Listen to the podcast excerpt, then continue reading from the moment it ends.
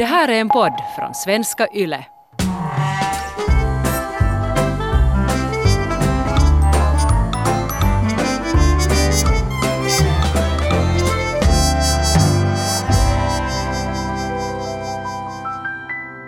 Shame. Shame. Ni kanske känner igen den där kohtan i Game of Thrones. Vi ska tala om skam idag. Det ska vi. Ja, är vi vidare lyssna på min galna mamma? Och jag är den galna mamman Heidi och jag har inte ens sett Game of Thrones. Game of Thrones. Det där exemplet som du ger är ju väldigt typiskt sådär. Det är ju, det är ju, det är ju en sån makt som kyrkan långt har haft till Mhm. exempel. Kyrkorna har haft skampålar till exempel. Eh, och, och, och man har härskat folk långt just utgående från skam. Ja. Jag kan ha lite det där själv ibland, obviously inte det där med Gud då. Men jag känner nästan lika mycket skam för mig själv och som för andra. Um, om andra gör någonting som då skulle kunna anses vara skamligt så jag kan bli så, så obekväm. Ett exempel kan vara att om jag ser någon äta ensam Fast det är inte skamligt att äta ensam, alla har rätt att äta ensam. Jag äter också ibland ensam. Men, Men, om det, men det är ju jobbigt. Alltså Ja. Jag tycker själv att, att det inte är trevligt att gå ensam till exempel till arbetsplatsmatsalen. Precis, För då känner man sig som en, en, en som ingen vill vara med. precis. Så det kan vara lite skamfullt det där med att man måste äta ensam eller finna sig ensam bland folk. Och då, inte för att jag anser det vara skamfullt, så kan jag så starkt känna igen den där känslan på den där andra personen. Och ännu om de inte gör någonting samtidigt, de bara sitter där och äter för sig själva. Så jag kan bli något så otroligt ledsen och känna en sån där känna en sån där hjärtesorg. Men, men ändå en sån där hjärtesorg med skam på något sätt. På finska finns ju ordet myötähäpeä, Precis. men det finns inget sånt ord på svenska. Nä. Med skam skulle ju vara. Ja, ett annat mindre normalt sätt som jag känner skam är att no, för det första så känner jag jättemycket skam över att någon hör mig gå på toaletten. Men jag, jag klarar inte riktigt heller av att, att, att göra nummer två på offentliga toaletter. Jag säger alltid att I don't poop in public. Never. Nej, för det, det, jag tycker att liksom, det, det behövs mer frid för det. Ja. Och därför blir jag ganska sådär fascinerad av människor som inte skäms för det där och som inte heller skäms för att släppa väder på allmänna Nej. toaletter. Oj, alltså jag förstår inte. Och jag tycker, alltså jag ser människor som kackar på offentliga ställen, nå, kanske då inte ute i bussen eller någonting. Men alltså jag anser dem som modiga. Ja, alltså det är ju... Det är Eller att man, de har riktigt bra tarmar, någondera. Men det är ju det man måste vara faktiskt, för att, för att vi behöver ju tömma vår tarm och det är Ja. jätteviktigt att tömma tarmen och gärna ofta det kan vara farligt att, att låta bli att, att tömma tarmen. Jag märker just här att, att jag skäms så mycket att jag inte ens kan ta ordet kacka i min mun. så därför håller jag på att förklara att tömma tarmen. Men det är jätteviktigt att kacka och gärna ofta, för att, Ja. för att annars kan man få stora problem. För det första, jag generad att andra människor ska höra mig och man sätter ju vattnet att rinna och sen toapapper in i toaletten så det inte plompsar. Vet du vad det kallas tydligen när vattnet eller kackan plomsar tillbaks Aha, från toasitsen? Det Alltså, kallas... På vilket sätt tillbaks från, vad menar du med att kackan plom- du, vet, du vet om det är en djup toa Ja, och, och du skiter ja. och sen för att kakakorven plompsar så hårt i vässan Jo, det är hemskt och sen, Så kan sen- det komma vatten på, Ja. liksom i ändan på en. Jo, Ja. det är hemskt, det, det, är hemskt, det är hemskt. riktigt hemskt och det, är på riktigt, det är alltid traumatiskt när det händer. Och jag har till och med kallat vässor för sexistiska för att om vi tillåter sånt här så finns det ju säkert en risk att människor med vaginor får massa urinvägsproblem och sånt här. Att skulle man inte kunna anse att det är sexism att toaletter är så långa och så djupa att det kommer plompsa tillbaks upp i fiffin. Det här har jag aldrig tänkt på, men, men du har en point. Och tydligen så har jag blivit informerad att det kallas för Poseidons kyss.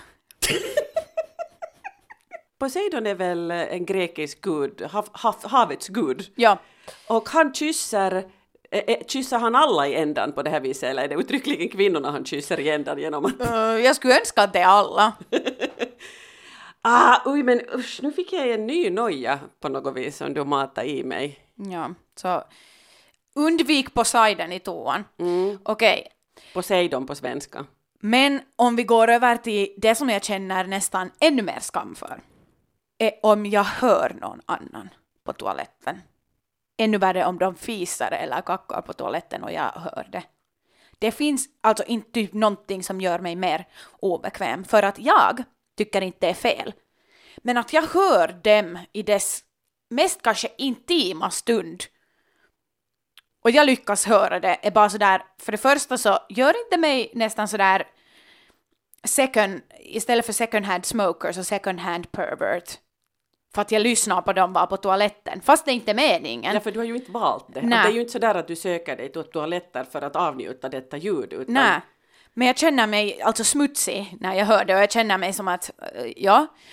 Och, och sen känner jag skam över det där att, att jag lyckades höra någonting som de säkert inte vill att någon annan hör. Sen när jag har talat med människor så är de lite så att I don't care.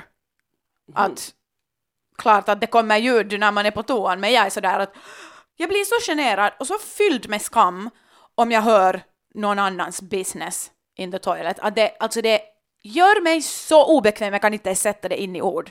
Och mina vänner har sagt att det är bara en Vivi thing, att you're fucking crazy.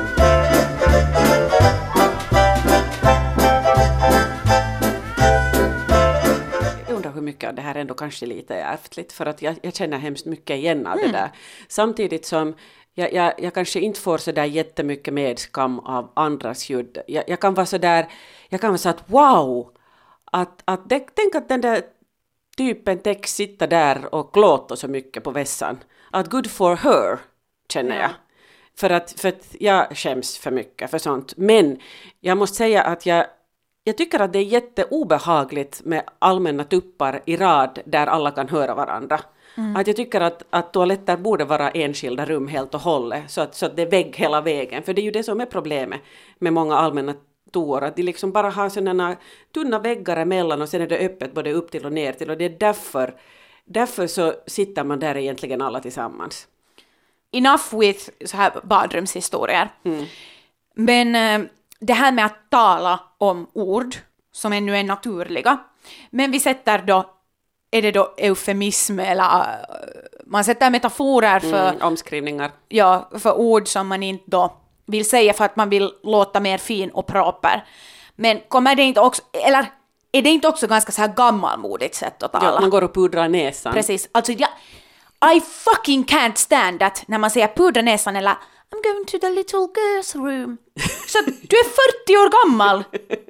You're not going to a little girl's room, that would be inappropriate. Men det är lite fräckt att säga åt folk att nu tänker jag gå och kacka. Fast det, det brukar jag nog göra i, i, i sådär i, i sällskap Ja. där, där vi är nära varandra. Ja. Och, och på land är det ju till exempel så eftersom man ofta kissar i buskarna så att om man går hela vägen till tuppen så vet nog alla vad man ska göra där. Exakt! Jag är också, oj herregud vad jag är generad av att människor vet att jag är på tuppen, för det finns inget annat som jag gör där. Det är inte som jag far dit för att ha kiva. Jag far dit strictly for shitsen. Okej, men vi skulle faktiskt sluta tala om det här, men mm, No, men kanske bra att börja med ett ämne som jag tror att de flesta människor ändå känner sådär att, att, vi, vi är, att vi är tillsammans om just den här skammen. alltså det är nog en ganska så här samhällelig skam det här med, med toan och vad som pågår där. Jag, jag, jag skulle ändå vilja hålla mig kvar i det där Poseidons kyssen för att jag är så fascinerad över att jag har lärt mig ett nytt uttryck. För sen tänker jag genast på den här finska fantastiska uppfinningen som bara vi finländare har här, är de bidéduschen. Bidéduschen räddar oss från Poseidons kyss. Nej. Visst, no, alltså okej, det kan ju hända det, när det liksom pff, klatschen kommer därifrån. Men, Men, den räddar oss sen, sen efteråt, Ja, och den kan ju också göra det att, att eh, för att jag Jag är jätterädd och olycklig över att jag säkert också har på något vis, du har fått sån här vässahygien-trauma av mig eftersom jag är livrädd för toalettbakterierna. Mm. Så, så blir det i duschen kan ju också göra det att ibland så gör jag faktiskt det att jag duschar Ja. skålen Ja. innan jag sätter mig där, bara för att vara på säkra sidan så att Ah, jag säkert okej, inte no, får några har- bobbor därifrån. Det har jag inte gjort. Mm. För att jag känner inte att man måste göra det hemma. Nej, inte hemma men på allmänna toaletter då.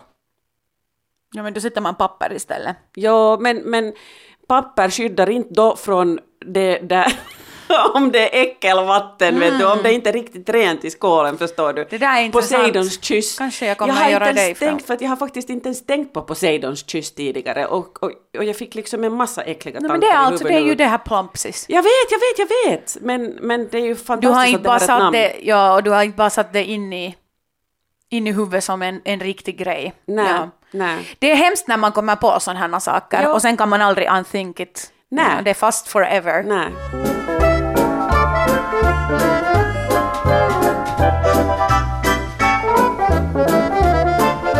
Jag tycker att det är så intressant att i alla fall vi som barn, och jag vet många runt oss, så vi läste många barnböcker som, som var sådana här informativa barnböcker och att de också talade om de här orden öppet och uttrycken. Så att det var just att det var okej att tala om kacka bajs och att någon dör, det inte går bort, det är döden och det Ja, vi hade Bajsboken och vi hade Dödenboken. Ja. Och de var era favoritböcker när ni var små. Ja, och vi talar om de här sakerna som händer, fenomenen, så som det kallas, alltså konkret. Men sen, sen ändras det i något skede i livet var, var man måste ta just mera samhälle i beaktan och använda mjukare ord för att, för att dämpa stöten. Kommer, kommer skammen in i bilden sen att när du ändå hemma och vi hemma har talat om, om död och kacka, så sen när du kommer ut i samhället och blir större så plötsligt så får du skämmas för att du använder sådana ord som man inte ska. Precis. Att, att skammen som man känner som barn respektive vuxen, så den är ju helt annorlunda. Jag skulle, För, för många, man lär sig de riktiga orden och sen får man, det får man sen gå omkring och eh, skrika med och springa med för det är bara, they're just children. Men sen måste du träna om dig då för att inte genera andra, dig själv och känna skam i att oj, nu sa du det här högt. ja. Att skam ändras med åren och ändras med uppväxten, men jag tycker att för att reclaim all, alla skamkänslor vi har haft i onödan, så bygger det inte upp på att vi måste bara vara mer ärliga. Jag skulle säga att om jag, om jag går igenom min skamhistoria så, så skulle jag dela upp den i tre delar. För det första den skam som jag upplevde som barn. Eh, och sen den skam som jag upplevde som ung. Och, och, och det handlar säkert just jätteofta om, sån om sexualitet, om att, att, om att mensen börjar, som var också väldigt skamfullt i min ungdom. Eh, och, och många andra saker som handlar om det att man helt enkelt inte riktigt tillräckligt mogen som människa. Ehm, och, sen, och, och sen alla skamkänslor som jag har upplevt som vuxen och som, fort, som jag fortfarande upplever som vuxen när jag märker att, ehm, att jag kanske fortfarande inte är tillräckligt vuxen. Vet du. Precis. Att, att det finns fortfarande människor som upplever att, att de ska tillrättavisa mig för att jag inte beter mig som man ska bete sig. Vet du vad, jag tror att det borde vara fyra kategorier. För känner man, kommer det inte en ny skam när man blir förälder? Eller räknas det inte det där vuxen? Alltså jag tror nog att det räknas till det där vuxenlivet, men samtidigt så finns det ju kanske all möjlig skam som kommer i samband med föräldraskapet om ens barn beter sig så att man måste skämmas över Precis. dem. Vet du, att det finns hemskt mycket. Jag har medvetet försökt låta bli att skämmas för mina barn. Mm. För att jag tycker att, att det är en så... Istället har vi behövt skämmas för dig. Jag har gjort det till en ära att vara en Precis. pinsam mamma. Ja. För jag tycker att ingenting är så pinsamt som föräldrar som, som ehm, försöker låta bli att vara pinsamma. Ja. Eller hur? Ja.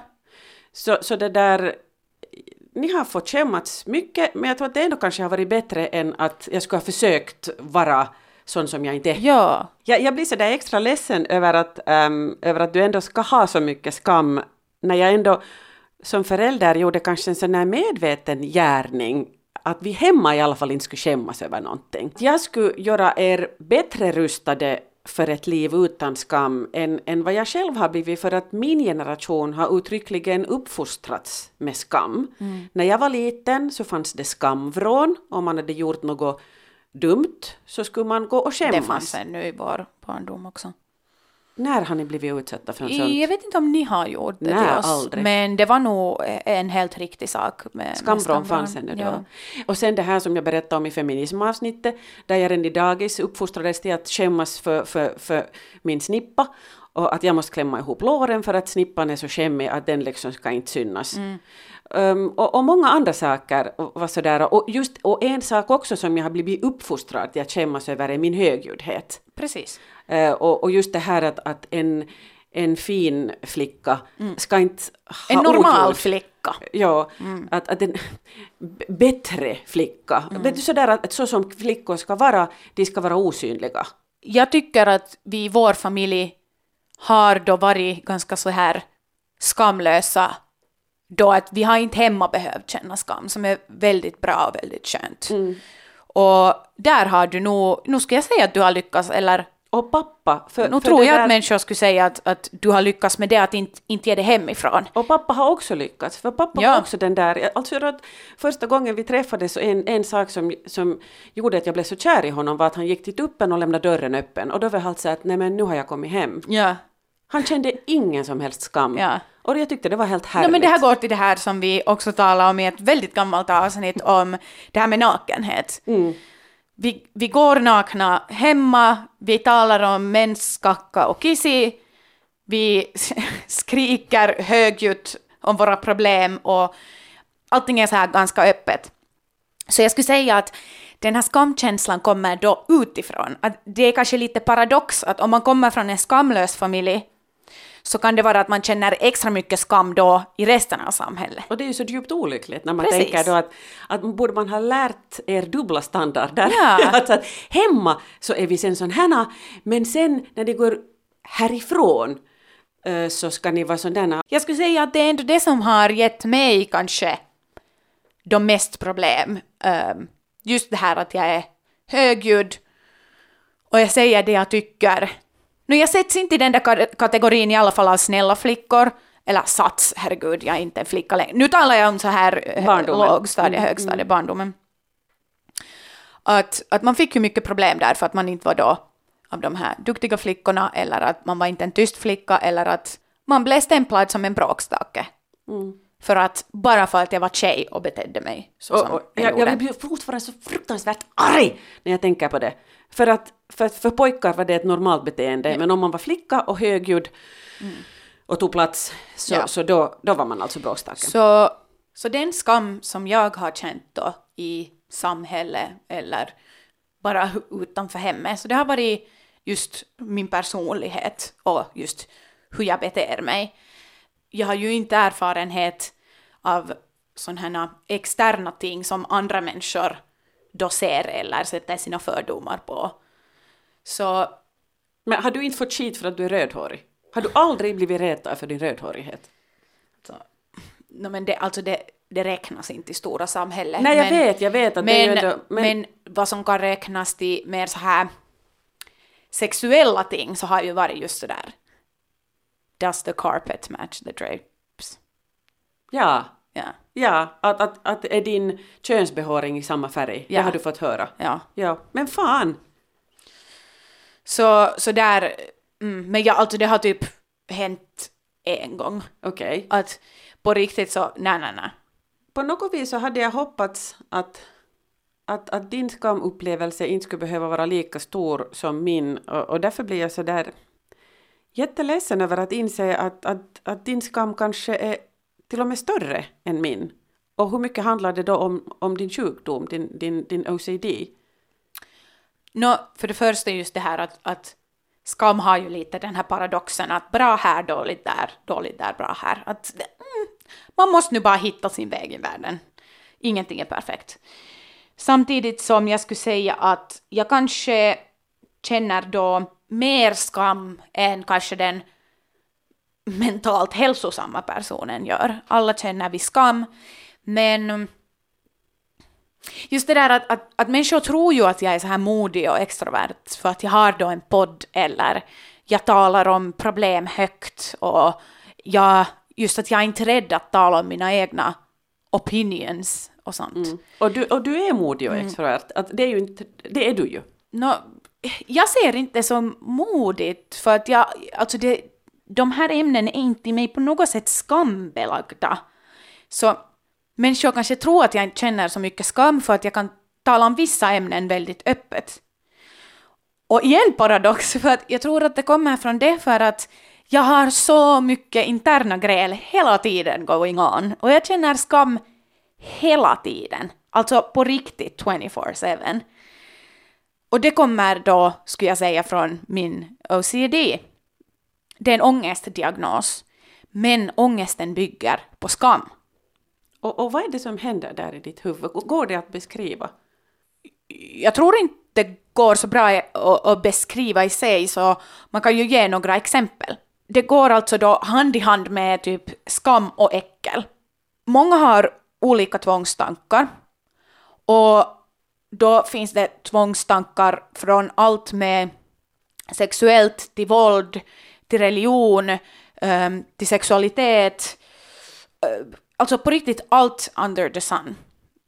Och det brukar ofta ha att göra med att man får ångest och tvångstankar om sånt som är motsatsen till vad du på riktigt tycker. Mm. Att nu skulle jag kunna ta den här kniven och slå ihjäl mamma med, med 17 slag. Att Ja. du kan få en sån tvångstanke Ja. kanske. Ehm, jag har inte haft eh, så mycket med, med våld att göra.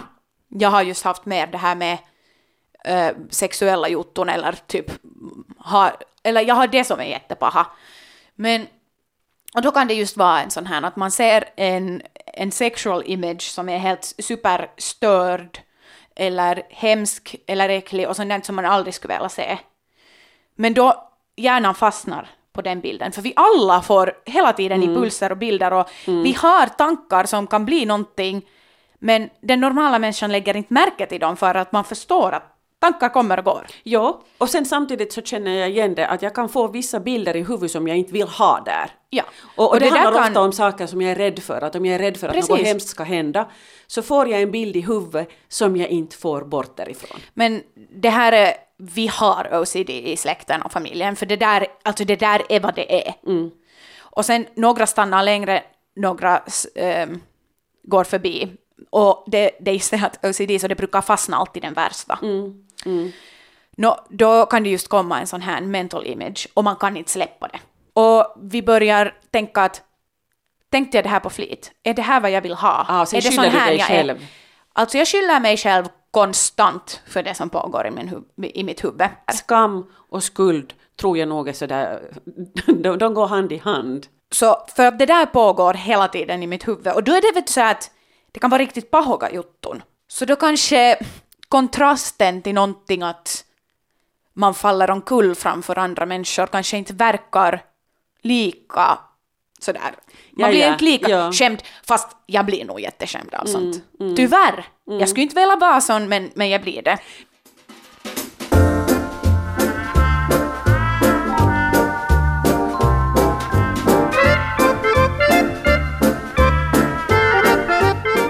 Jag känner skam över precis allting. Samtidigt som jag då inte känner skam för vissa samtalsämnen eller vissa så här vardagssaker. Känner du skam över den här podden någonsin? Inte skam eh, sådär att det här skulle på något sätt eh, vara en pinsam podd eller att jag gör någonting pinsamt. Det tycker jag inte. Men jag kan känna skam över när man har misslyckats. Eller om man just inte har varit tillräckligt inkluderande eller jag, jag gör mitt bästa att vara sådär på något sätt förståelig och accepterande för att det är så jag vill att samhället är och jag försöker liksom visa den bilden. Men sen om jag har just mest upp något uttryck, något ord eller inte sagt tillräckligt bra någonting så alltså det kan kännas så paha och jag, kan känna, och jag får de där känslorna av att ah, jag är, jag är ett så stort problem i det här samhället att jag bara fortsätter förstärka alla negativa strukturer till exempel. Och är det skam, i mitt huvud känns det som skam, men det är också kanske då lite så självkritik och, Mm. och sådär. Mm. Mm. Jag, är i Men- alla fall, jag vet inte hur mycket självkritik och skam också hör, för, för jag, jag kan jätteofta känna eh, efter att eh, vi har gjort podden klar att men tänk om det är bara du och jag som tycker att det här var bra och tänk om alla andra tycker att det här är helt skit. Och sen Ja. inte jag heller, jag är ju aldrig 100% nöjd. Nej, men det, det är ju omöjligt. det kanske inte bara är pure shame, shame, men det är blandat med annat. Det, det är väldigt inbakat i allting.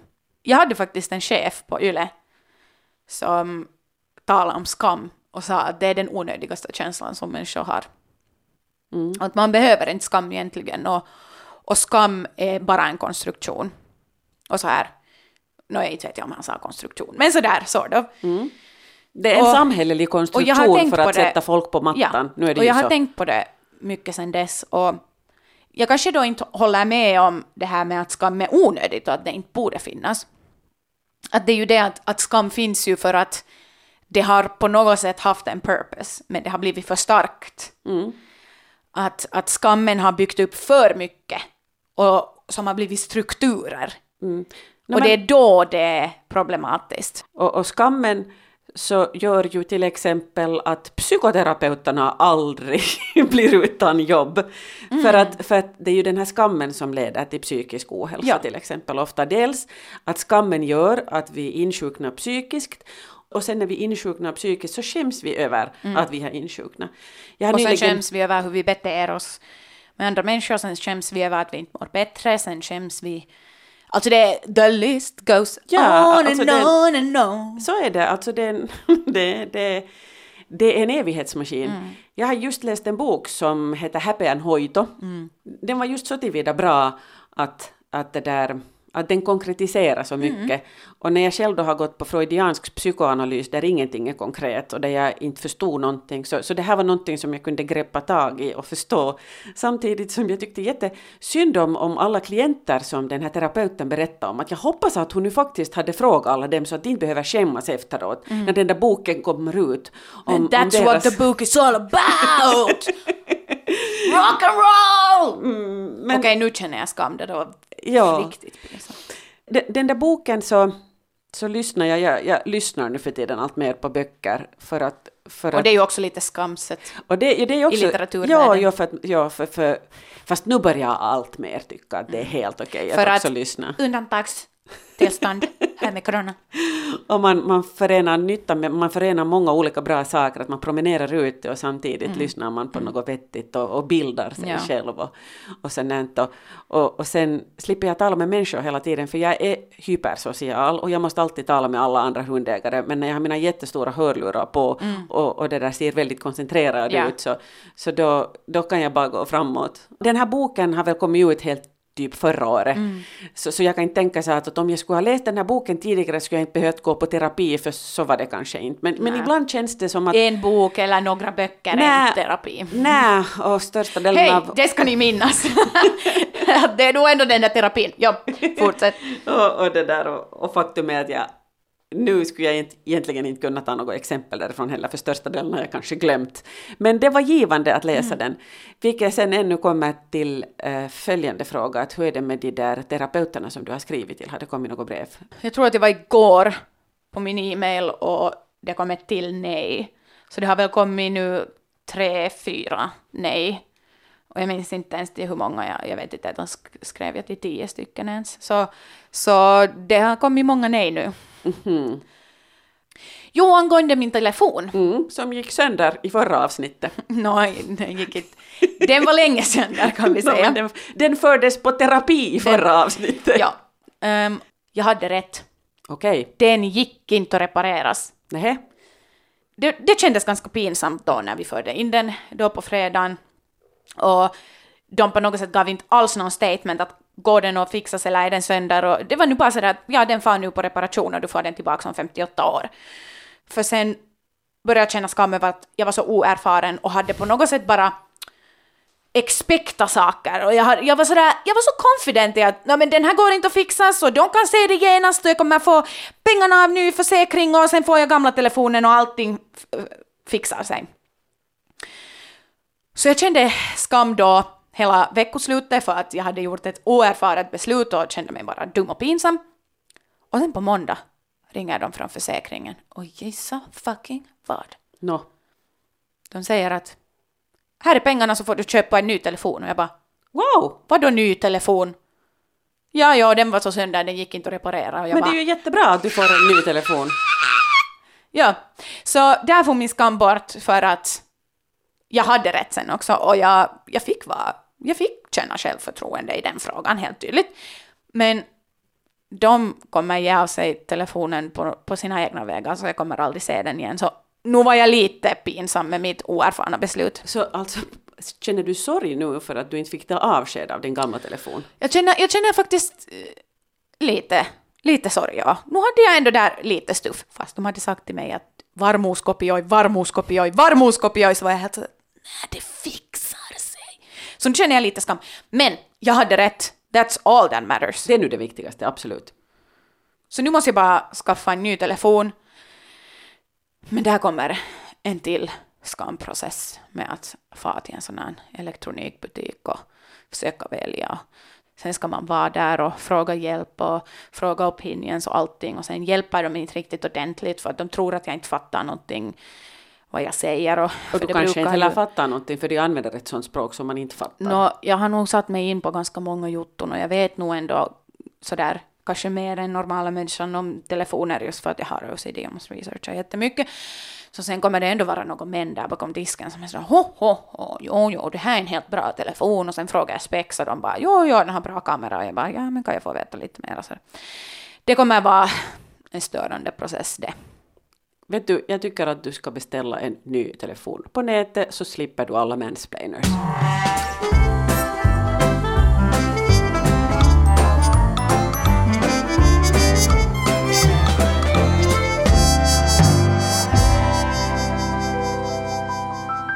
Det här är en podd från svenska YLE.